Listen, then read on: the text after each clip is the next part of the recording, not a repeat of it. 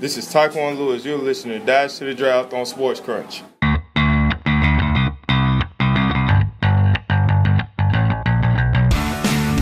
Welcome back to Sports Krunch with D. Crom, ladies and gentlemen. I'm your host, David Cromwell.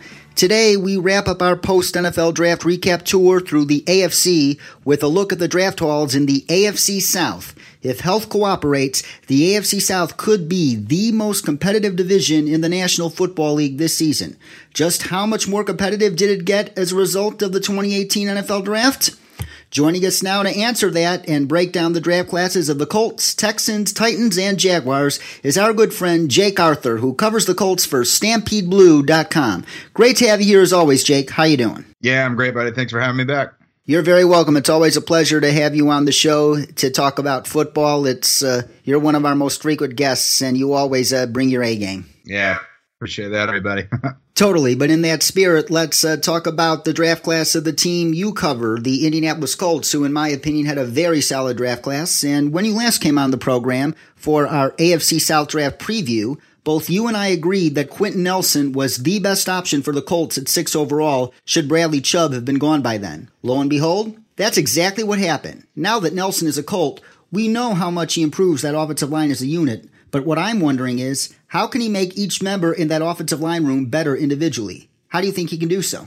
Well, it's I mean you you've got a really impactful and impactful offensive lineman, but it, it, can be hard for them to always stand out and make a whole unit better. But in this case, I think Quenton Nelson really has a chance to do just that because he's got two really bright guys and talented linemen on either side of him.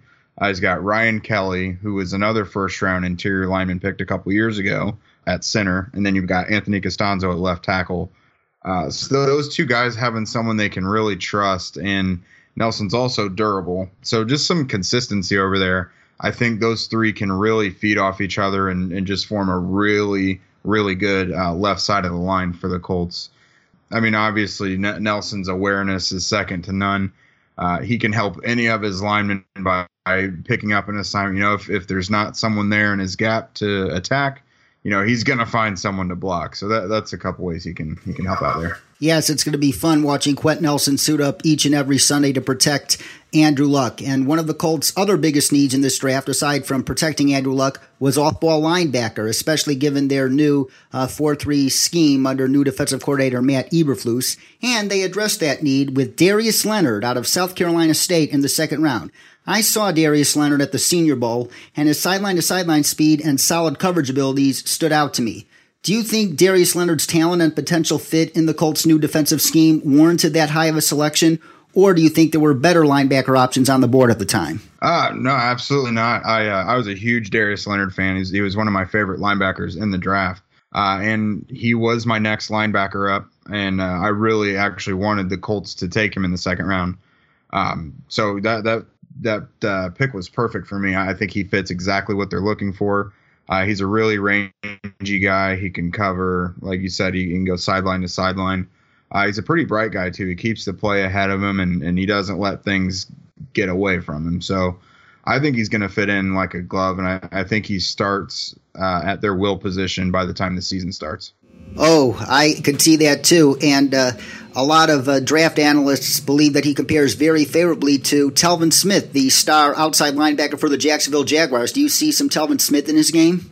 Uh, a little bit. You know, everyone was kind of saying Telvin Smith was undersized, which was true uh, at the time. But you know, as as each year progresses and more of an emphasis is on speed, we're seeing a lot of these four three linebackers their size is now about 6'2", 230 um, in that ballpark, and that's especially what the Colts are targeting.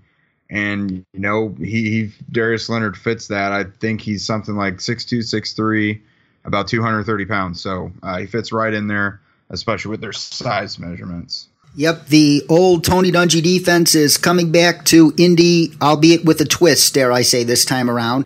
And the Colts wound up picking four times in the second round, and with half of those selections, they added to their pass rush.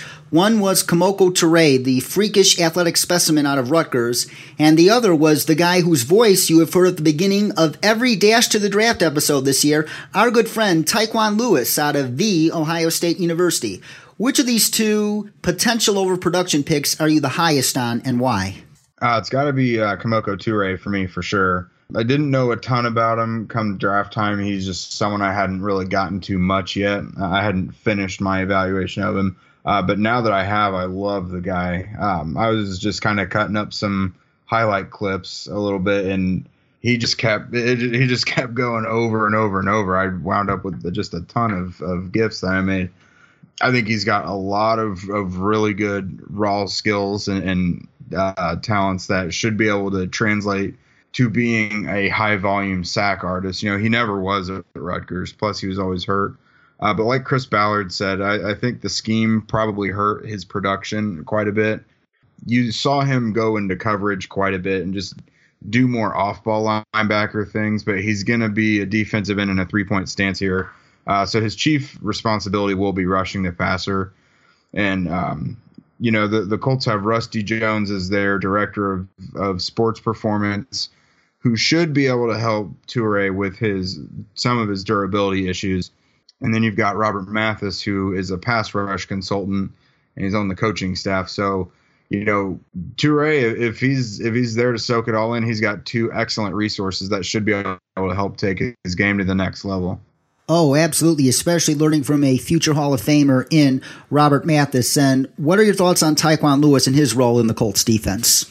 Uh, that pick I actually wasn't crazy about at first, uh, but it's I've kind of talked myself into it by now. Uh, I really like his versatility. Um, now that I know the plan is probably to you know move him around the line situationally, and that he's not just going to be a full time edge defender, I'm I'm more on board with that because I, I think that fits his game. You know, using his athleticism and burst to rush from the inside on obvious passing downs, and then maybe playing the edge or on some earlier downs. Uh, I think he's gonna. I think he could be a really valuable rotational lineman for them if he wants it, and they and they think that he's the guy for it. They do have two open spots at defensive tackle. There's really no one that screams starter just yet. We're really going to have to see how training camp in the preseason goes. Uh, so it's there for the taking if he wants it. Yeah, that'll be an interesting development to watch uh, in Colts camp come August. And moving on to the Houston Texans, although they didn't pick until the third round, they had to be beyond thrilled that Stanford safety Justin Reid, Eric Reid's younger brother, fell into their lap. Many were mocking Reid into the late first round, to the Steelers at 28 to be specific. What does he bring to the back end of the Texans defense that they've been lacking in recent years? Yeah, Justin Reid, I think that'll be a nice addition for them. Uh, he does a lot of things really well. Um, you know, he can he can play deep safety, he can line up in the slot, and he can play defense in the box against the run. Uh, I, I, think there's a good chance he's one of those guys that could carve out a 10 plus year career. Uh, just because he's he's a very solid player. I didn't really ding him for anything important before the draft. He didn't blow me away with anything either. Uh, I just think he's going to be a really serviceable player, and he should be able to start for them pretty quickly. Uh, him and Andre Hal could be a, a, pretty decent duo there at safety. Yeah, Justin Reid, that sounds like a Bill O'Brien type player to me. And with their second of three third round picks, the Texans gave Deshaun Watson some much needed protection by selecting versatile Mississippi State offensive lineman Martinas Rankin. Some believe Martinas Rankin can play all five of the positions on the offensive line. Which of those five positions do you think is his best fit with the Texans? Yeah, I believe you and I talked about this before the draft was, you know, just their need for offensive line, you know, depth and really just someone who could be a for sure starter somewhere. Um, Zach Fulton, I think we know he'll start. Zach Fulton and Nick Martin, um, you know, those are two guys who we're probably pretty sure they'll start. Uh, but at tackle, they're really weak there. Um, I would be surprised if they want to depend on Julie'n Davenport at left tackle. Uh, so I think it'd be a good idea for Rankin to get a shot there. Um, you know, just maybe see, you know, let the best man win between those two. Uh, Seantrel Henderson's probably got the right side locked down, but again, one year deal for him. Um, maybe if Davenport wins the left tackle spot, then Rankin takes over at right tackle at some point, vice versa. Um, it's just funny because a lot of people were on board with moving Rankin inside by the time the draft got around, but it, it looks like he will probably definitely be playing outside with his new team. I love the pick though, by the way. Yes, and that makes perfect sense for the Texans to put him at tackle because their offensive success this year will hinge on their offensive line play. But my personal favorite pick of the Texans draft was their selection of Wake Forest edge rusher Duke Ejiofor in the sixth round. A couple draftniks I respect had Ejiofor as a second to third round talent. Assuming that Ejiofor is fully recovered from that injury by training camp, would you anticipate Ejiofor getting a healthy amount of snaps each week in order to keep Jadeveon Clowney and Whitney Mercilus fresh? Uh, yeah, I, I, do think he could definitely factor into the rotation there. Uh, obviously, not going to be a starter because of those guys you mentioned. Uh, but I wanted to see Houston get another pass rusher in there. You know, Jadeveon Clowney and Whit Mercilus both real well balanced guys, but their specialties run defense. And so I, I, wanted to see them get, you know, a, a real good pass rusher in there. I think Ejiofor was great value there in the sixth round. You know, I'm, I'm sure the injuries are, are what had him there. Um, so I think that that was a really good pick by them. Uh, probably will just be a situational guy this year, I'm sure. I mean, off the top of my head, I can't think of who else factors in that would, you know, that w- would be much of a threat to his playing time. But uh, yeah, really looking at it right now, he should he should be the, the third outside linebacker or edge defender as long as he does his part uh, this summer. Oh, totally. I completely agree. And moving from the new Houston team to the former Houston team in the Tennessee Titans, the team formerly known as the Houston Oilers, and the Tennessee Titans only made four selections in this draft, but I give them credit. They made sure to use all the ammunition they had to get up and get the guys they wanted the most. And it began in round one when the Titans apparently believed the Patriots had their eyes set on Alabama linebacker Rashaan Evans. So they traded up one spot ahead of them in order to take him. However, according to, I believe it was Albert Breer or somebody from Sports Illustrated that reported this, the Patriots actually were not interested in Rashad Evans because they don't believe that he can be a three down linebacker. Do you think that Rashad Evans can eventually grow into that every down linebacker that the Titans need? Oh, absolutely. I, I had him labeled as a three down linebacker in my notes that I had on him. He was my second linebacker, honestly, behind Roquan Smith uh, a lot of people were concerned about him not running a 40 or anything before the draft. I mean, that's that's fine. I, I saw him play fast on the field in, in, the SEC. You know, it would be nice, I guess, to have a 40 verify what you see. But what if he would have run a? What if he would run e- either extreme, like in the high four fours or like four eights or something? You know, would that really change your opinion on him? You just gotta kind of trust the tape on that. I've seen him be rangy and, and cover guys downfield, and he also plays like a dog in the box against the run. So I, I I would absolutely be comfortable with him being a three down linebacker honestly more so than the guy he replaces in Avery Williamson. Oh, absolutely. Avery Williamson just uh, struck me as a two down thumper, dare I say. And uh, yeah. uh, Rashaan Evans uh, definitely being under a guy like Mike Vrabel as his head coach who played linebacker in the NFL. Mike Vrabel knows something about linebacker talent, uh, and uh, he definitely sees that same potential that you see in Rashaan Evans. And they weren't done being aggressive in the first round. In the second round, they made sure to trade up to take Boston College edge rusher Harold Landry, who fell because of injury concerns. And Pro Football Focus actually had Harold Landry ranked ahead of Bradley Chubb as the draft's best edge rusher. Do you see any evidence on Harold Landry's tape that suggests he can be a more potent weapon rushing the passer than Bradley Chubb can? Oh, most definitely. I, I don't know if you caught any of our uh, our uh, draft podcasts, our, our live podcasts during the draft, but I was yelling for Harold Landry basically the whole time. I couldn't believe he was still there at 41. Uh, I think he's arguably the best pure pass rusher in the draft. I don't think he's as good of a prospect as Bradley Chubb was uh, because Chubb is also so good against the run, and you know he he got better as a pass rusher in his final season. Um, but I think there's a good chance that Landry might be the best pass rusher. You know, speed, bend, athleticism. He, has got a couple moves. I think he needs to get a little stronger. Um, but I, I, think that was a dynamite pick for them at 41. I honestly originally mocked him to the Titans at 25 in, I believe, my final mock draft, or or you know one of the mock drafts leading up up to the event. So dynamite first couple picks for them. It, it filled two big needs that I had for them. Oh, absolutely. And you have to credit the Titans where it's due, as I said. They just made sure they got their guys. It's not the uh, quantity, it's the quality, as they say. And the Titans uh, draft class of 2018 is the living embodiment of that. And moving on to the defending AFC South champion Jacksonville Jaguars, who played more of the long game with their first round pick. They strengthened their biggest strength, which is the defensive line, by adding the talented but raw Taven Bryan. Moreover, the selection of Taven Bryan gives them potential salary cap flexibility going forward as they will likely have to part ways with either Marcell Dareus or Malik Jackson after the 2018 season. However, whether they do so or not will mainly depend on how much Taven Bryan develops this year. Do you think Taven Bryan can develop into a starter type player by 2019, or do you think he's so raw he needs two years of development? Uh, no, I could see it. You know, by the end of 2019, maybe. The only thing is, you know, is he going to get the reps to do it? You know, defensive line is easily their their deepest group on the roster.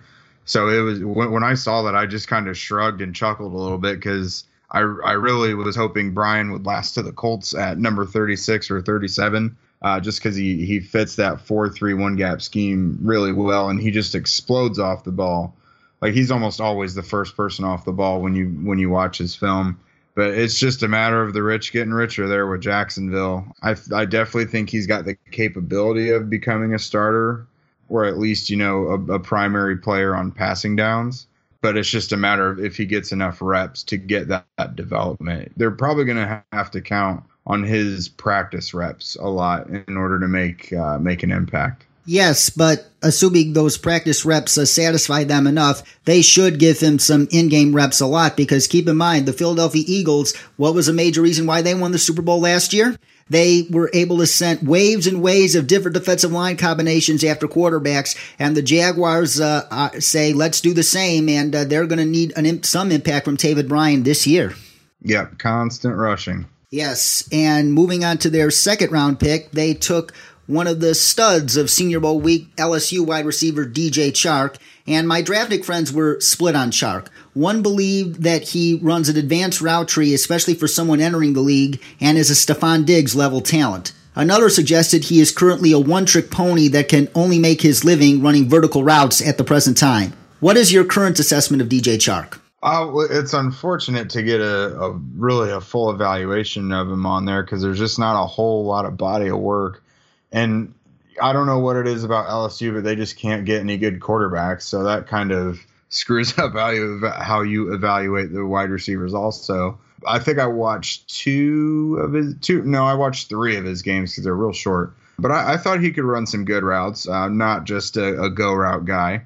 Um, you know, he's got some comebacks in there and things like that. He, he probably doesn't have a full route tree yet, but I saw the t- tools that people were talking about where they said he could be one of the top wide receivers that comes out of this draft. I saw those tools more than I saw just a deep ball guy, but I don't know that I loved the pick for them. I I just thought they should have they probably should have had more of a sure thing or an alpha dog receiver if they were going to take one early because I think Chark just fits into what they already have and they're just going to have to hope that he becomes a top guy. I just didn't love that pick for. Yeah, it's going to be fun watching him develop, though. But they got potentially great value in round three by taking Alabama safety Ronnie Harrison. And to my knowledge, much of draft Twitter and the media were in love with Harrison, but the league was obviously not. Lance Zierlein cited an AFC Pro personnel director's thoughts on Harrison, and I quote, He's one of the most overrated guys at safety to me. He doesn't really run that well, and he doesn't really do anything special in coverage. He's a hitter, but you can find hitters, unquote. What is your take on Ronnie Harrison, and can he become the Jaguars' starting strong safety by 2019 at the latest? Yeah, I was my evaluation of him is probably closer to what that scout said than people who were clamoring for him to go in the first round. Like they said, he didn't really do anything special. He's he's he doesn't cover all that much ground. He is a hitter, but I also saw him miss a lot of tackles. Um, so while I thought he was probably more of a second round guy, I think the third round going to the Jaguars, I think him going there and at that draft slot just fits very well. Um, I wouldn't be surprised to see him threaten Barry Church's spot there next to Tashaun Gipson. I just I really like that pick. You know, if they want to stick him there and play him in the box while Gipson, you know, kind of plays deep and makes plays on the ball, I think that's a pretty good matchup. Yes, he is. Jake Arthur, ladies and gentlemen, StampedeBlue.com. You can follow him on Twitter at Jake Arthur NFL. Jake, thank you so much for joining us once again. But before you go, we want to play a little game called Overreaction, not an overreaction. I will read a comment on a prospect that we haven't discussed that was drafted by one of the AFC South teams, and you determine whether I am overreacting or not overreacting, starting with the Colts. All right, sounds good. Deon Cain will be the number two wide receiver on the Colts depth chart behind only T.Y. Hilton by the end of the 2018 season. Yeah, I'm going to call that one an overreaction uh, just because I really think there's a possibility we see a big impact out of Ryan Grant and Chester Rogers. Uh, Grant is kind of a pop- popular little breakout pick uh, because he'll be playing with the best quarterback he's played in in a different system. Uh, even in himself, he's said, you know, he thinks this is a good opportunity for him to break out. And Chester Rogers, not many people know about him, but he was absolutely dominant in training camp last year before a uh, before a hamstring injury kind of ruined everything. It, it, put him out for several weeks, and it limited his effectiveness during the season. Um, but he was in line to start last year, and so far it looks like uh, Hilton, Grant, and Rogers will be the three starters. Um, it's nothing against Cain. I love the pick, and I think he will eventually be a starter for the Colts. Uh, but I think, especially if Andrew Luck is at quarterback, we're going to see enough out of Grant and Rogers to keep Deon Cain and Daurice Fountain out of the starting lineup for now. Moving on to the Texans, Keke Coutee will beat out Braxton Miller for the Texans slot wide receiver job in training camp. Uh, yeah, I, I think that's accurate. Um, don't think you're overreacting to that one. Uh, we just haven't seen anything out of Braxton Miller so far to this point, unfortunately. Uh, you know, I, I kind of started following his journey to wide receiver at the Senior Bowl a couple years ago, and it just hasn't worked out. Um, I know his quarterback play has been really inconsistent, but this is a make or break year for him, and, and Coutee can you know, offer the Texans some things that Miller was supposed to. Um, so we'll see how that goes, but I definitely think Coutee is going to threaten Miller's spot. Moving on to the Titans, Dane Cruikshank, uh, arguably the best name in this draft class. He will be a defensive matchup chess piece for the Titans, just as much as Minkah Fitzpatrick will be for the Dolphins. Uh, yeah, I think that's an overreaction. Assuming they play him more at safety or in, or in the nickel somewhere, I just don't know where all his reps are going to come from. They do have uh, kind of an open spot more at strong safety, but they're really loaded at cornerback. So, you know, unless he blows people out of the water this summer in camp in the preseason, I just don't know where his reps are going to come from. And last but not least, with the Jaguars, Will Richardson will succeed Jeremy Parnell as the Jaguars starting right tackle in 2019. Uh, I'll, I'll say that's accurate. Parnell's really he doesn't bring anything special to the table. Uh, I think we've, you know, I think we're probably all on board that Cam Robinson is solid at left tackle for them if he can stay healthy. Um, so you know, if Richardson does his part, that, that was a good pick for them there in the fourth round. I think the expectation should be that he starts for them at right tackle in 2019. Jake Arthur, thank you very much for joining us as always, and we hope to have you back on again very, very soon. Yes, absolutely. Thanks again, buddy. Thank you, Jake. And that's it for today here on Sports Krunch with D. Crom. But we'll be back tomorrow as we begin making the rounds in the NFC for our 2018 Dash to the Draft recap series. So stay tuned. Be sure to check out the episode archive as well as an up to date blog at sportskrunch.com. And remember, that's crunch with a K. And if you enjoy these podcast episodes, please consider leaving us an iTunes review and donating to our Patreon at patreon.com slash sportskrunch so we can improve our iTunes ranking and afford to produce even more shows with spectacular guests like Jake Arthur, especially since there's never an off season for talking football. For Jake Arthur, our producer Chris Broadhead, this is David Cromlow saying so long, and as usual, stay awesome.